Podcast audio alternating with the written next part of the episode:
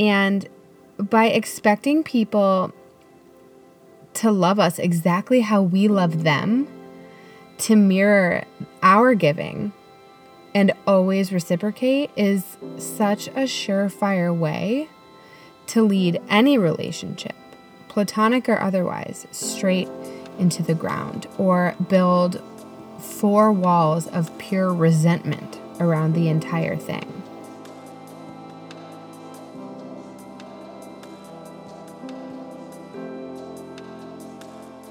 Hello, friends, and welcome to another episode of the Calm Collective podcast. I'm Cassandra, and I'm so glad that you are here with me today for this episode. I wanted to talk about relationships and the act of give and take that comes along with being in a relationship, whether that's a friendship, a partnership with the opposite sex, the same sex, whether it's love, platonic, what have you, it can even come down to family. So, I guess I'm just wondering have you ever been in a relationship, either with a partner or a family member, or had a friendship that felt like it was completely one sided?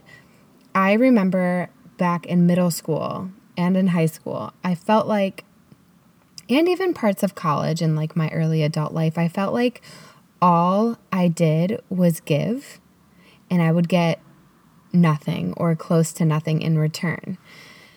It certainly wasn't to the degree of what I was offering up. And it became such a frustrating way to exist. And I remember having this talk with my sister where I essentially broke down I was feeling exhausted by how much energy I was exerting to all of these people that I loved and feeling so disappointed time and time again. And then it was like a light bulb moment that I realized that I was going about this all wrong. I had completely forgotten that not everyone loves the way that I love I had forgotten that not everyone speaks the same language in relationships. I had forgotten to neutralize my expectations, not lower them, just neutralize, so that I was giving people just the chance to love me the best way that they knew how. And I had forgotten that by waiting to receive something in return isn't what giving and loving is about at all. And by expecting people to love us exactly how we love them, to mirror our giving and always reciprocate is such a surefire way to lead any relationship, platonic or otherwise, straight into the ground or build four walls of pure resentment around the entire thing. So, if you're anything like the old me, giving and not receiving to the same degree, let that toxicity around it go. Just let it go. Free not only your loved ones from that burden of having to meet your expectations and feeling bad about themselves when they when they don't meet what it is that you're looking for and in turn free yourself from all of that and just watch what happens. I think you'll start to recognize one of two things that the way they love you is really, really beautiful as it is, and that it's more than enough, or that the way that they love you just isn't aligning with what you need. Both are valuable things to know and can start really healthy conversations. Also, going back to the point of giving is not to be done with the expectation of receiving something in return. I was crazy about birthdays, as an example, when it came to every single friend that I had ever made. I would buy them something, I would carefully craft it and wrap it and send it to them. And I would, of course, like always get a thank you or recognition of like the gift at hand, which was lovely.